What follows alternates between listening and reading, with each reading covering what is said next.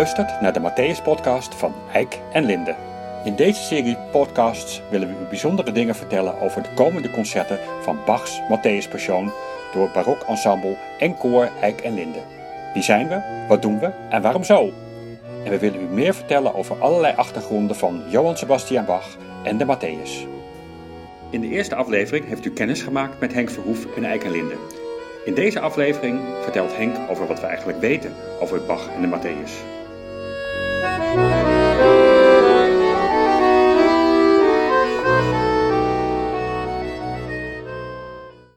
Wat weten wij van Johann Sebastian Bach? Heel veel, eigenlijk ongelooflijk veel. Er is over geen componist zo verschrikkelijk veel geschreven als over Johann Sebastian Bach.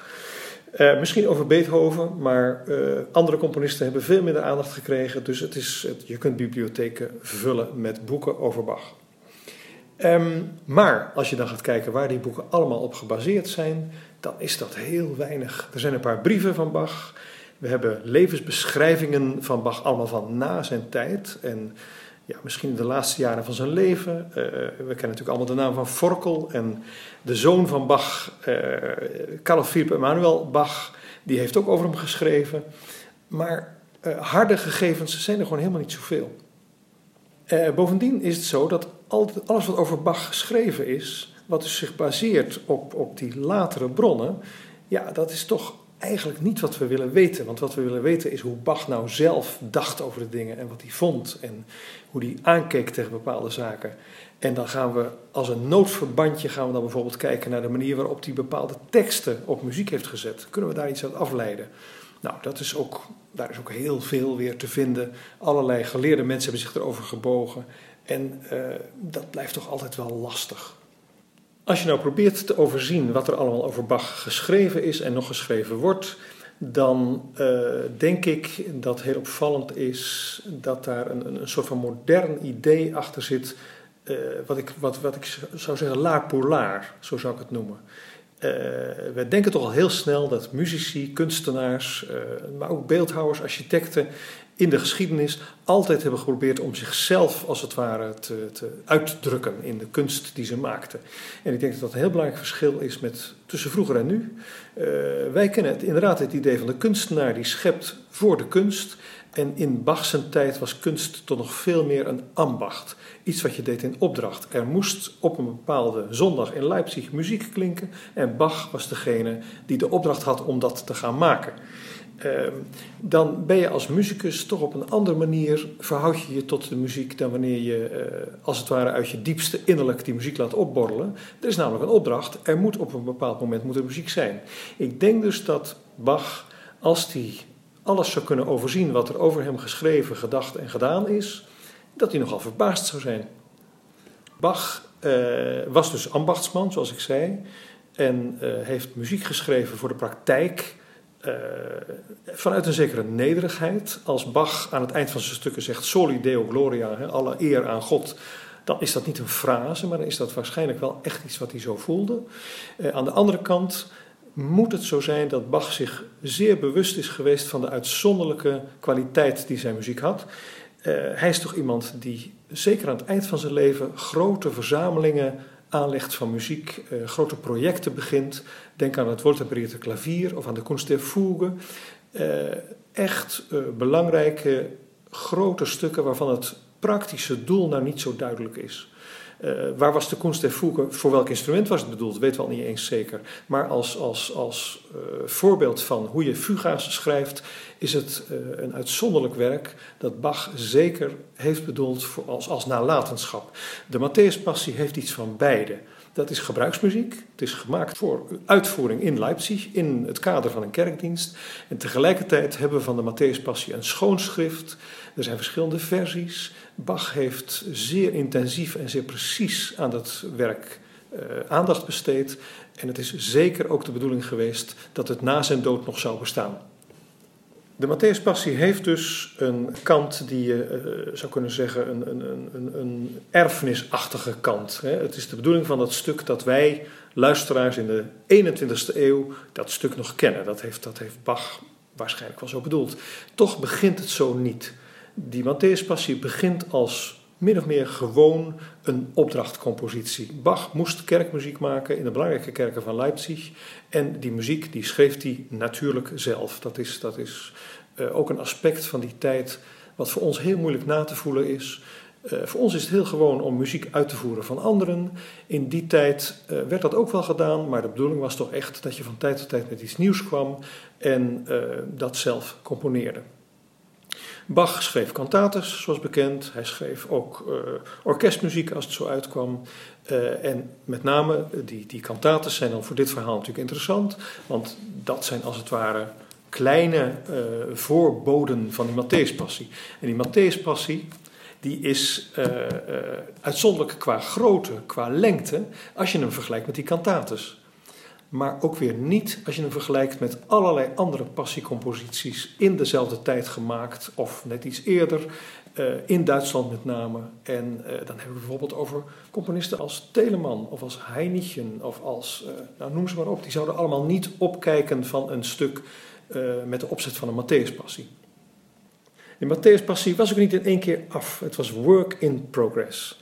Uh, het stuk wordt geschreven als een soort hele uitvoerige kantate of een serie kantates op de tekst van het passieverhaal, bedoeld voor Palmzondag, om uitgevoerd te worden in Leipzig.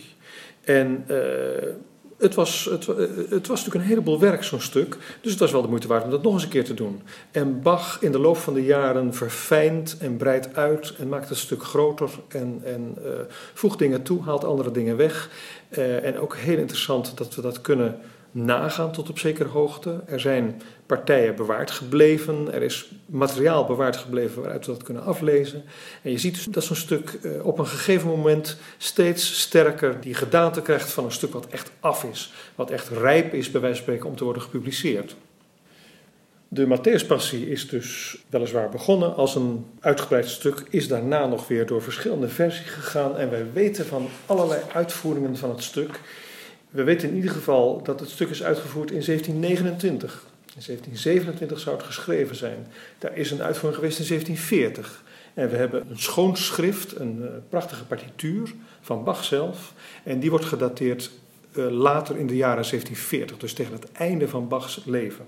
Nou, daar zie je dat zo'n stuk groeit als het ware van een opdrachtstuk, uh, wat misschien maar één keer had kunnen klinken, naar een stuk wat Bach wel degelijk bij zich heeft gehouden als een, als een uiting van zijn muzikale persoonlijkheid, als een, een werk wat voor de eeuwigheid bewaard moet blijven, zo zou je het bijna kunnen zeggen. Een van de mooie dingen in onze tijd is dat we al die verschillende versies, die uh, kunnen we natuurlijk uh, zelfs downloaden van internet. Er zijn talloze opnamen. Um, van de eerste versie, die waarschijnlijk voor één koor geweest is, naar de laatste versie voor twee koren, twee orkesten en een heleboel solisten. Uh, daar kan je dus een paar dingen kan je kiezen. Uh, wij met Eik en Linde gaan voor de klassieke laatste versie, niet die uit 1727, maar die echt uit 1746 of 1748, het schoonschrift van Bach zelf. Uh, de Matthäus Passie kwam dus niet tot stand als een geïsoleerd werk, helemaal buiten alles. Uh, er waren talloze passiecomposities in de buurt, zal ik maar zeggen. En Bach wist natuurlijk ook van Italiaanse muziek, van Franse muziek, uh, misschien zelfs van Engelse muziek. Uh, hij bestudeerde componisten die we nog steeds kennen. We weten bijvoorbeeld dat hij uh, het leerboek van François Couperin, L'art de toucher le clavecin, dat had hij in huis. Uh, hij maakte afschriften van muziek van zijn voorgangers, maar ook wel van tijdgenoten. En, uh, enfin, we kennen het, het, werk van Vivaldi, wat uh, Bach bewerkt voor het orgel. Hè. Die concerti van Vivaldi, in de handen van Bach, wordt het, worden dat tot hele boeiende, interessante composities die hij zelf waarschijnlijk heeft uitgevoerd. De Matthäus-passie laat ook al die invloeden zien. Je ziet aan de ene aria dat hij heel erg heeft gekeken naar Italië. Bij een andere aria, daar voel je als het ware de, de aanwezigheid van Frankrijk. Uh, en die Europese stijlen, die verschillende soorten van muziek, uh, die hadden zo hun eigen karakter. En, en, en Bach vond dat uh, nuttig om dat te, te, te, gebruiken. Zijn luisteraars zullen dat ook zeker gekend hebben. Als een bepaalde figuur wordt gebruikt in een aria dan moeten we aannemen dat zijn luisteraars begrepen dat het ging om een, om, een, om een elegante figuur of juist een hele hoekige figuur en dat hij meer Italiaans was van inspiratie of meer Frans. Die Duitse provinciale traditie, Leipzig was natuurlijk toch echt provincie, uh, keek heel erg naar de grote voorbeelden Rome, Parijs, Venetië, noem het maar op. Een voorbeeld van een echt Frans stuk is de aria Kreuz met de, de gamba solo.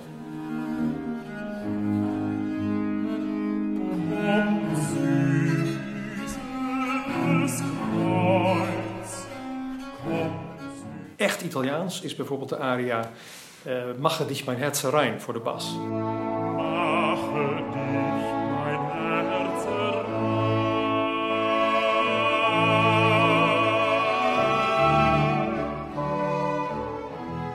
En wat nou niet zo thuis wordt in de Franse en in de, en in de Italiaanse, wat nou echt Duits is, dat is bijvoorbeeld zo'n koortje Andernat er geholfen. Dat begint met de twee koren die tegen elkaar inzingen en dan volgt er een fuga. Ist er der König Israël.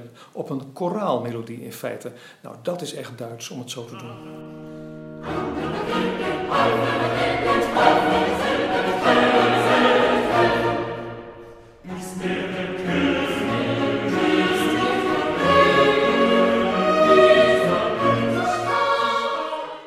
Kende de Europese muziek dus. En er is een mooie anekdote dat op een gegeven moment de beroemde Franse organist eh, Louis Marchand, die komt naar Leipzig en dan hebben ze een wedstrijd. Ze doen een wedstrijd tussen Bach en, Marchand.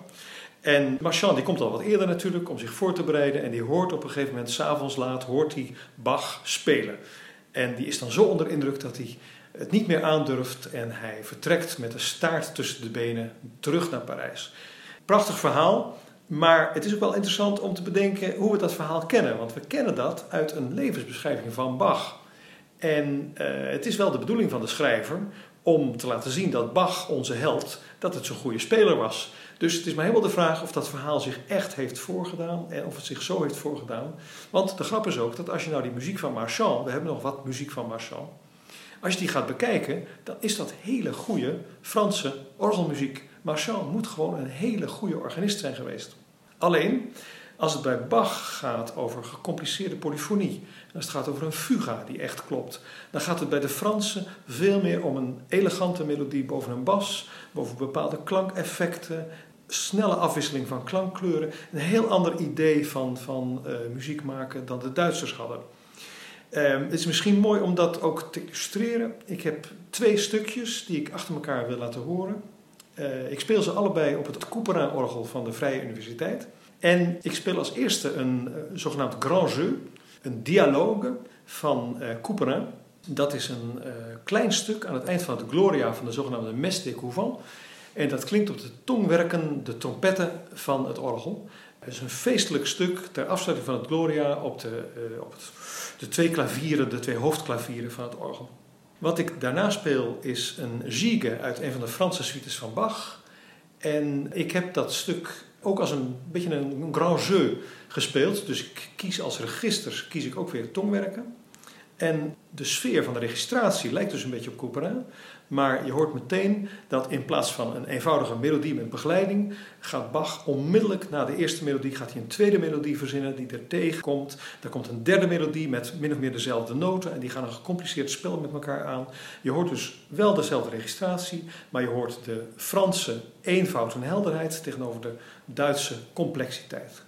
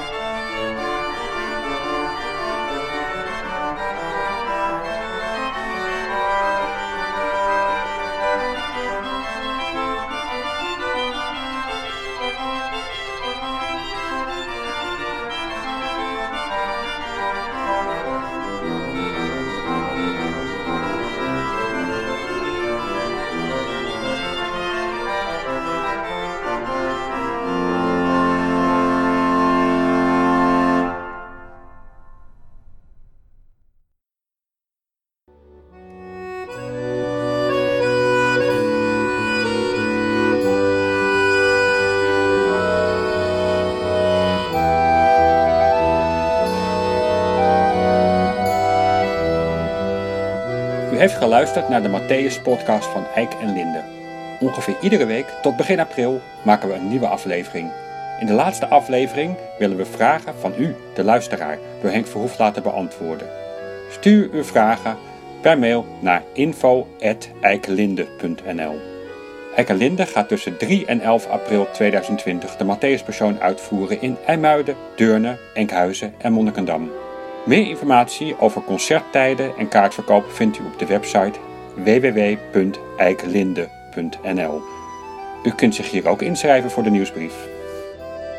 Dank voor uw aandacht en tot de volgende podcast.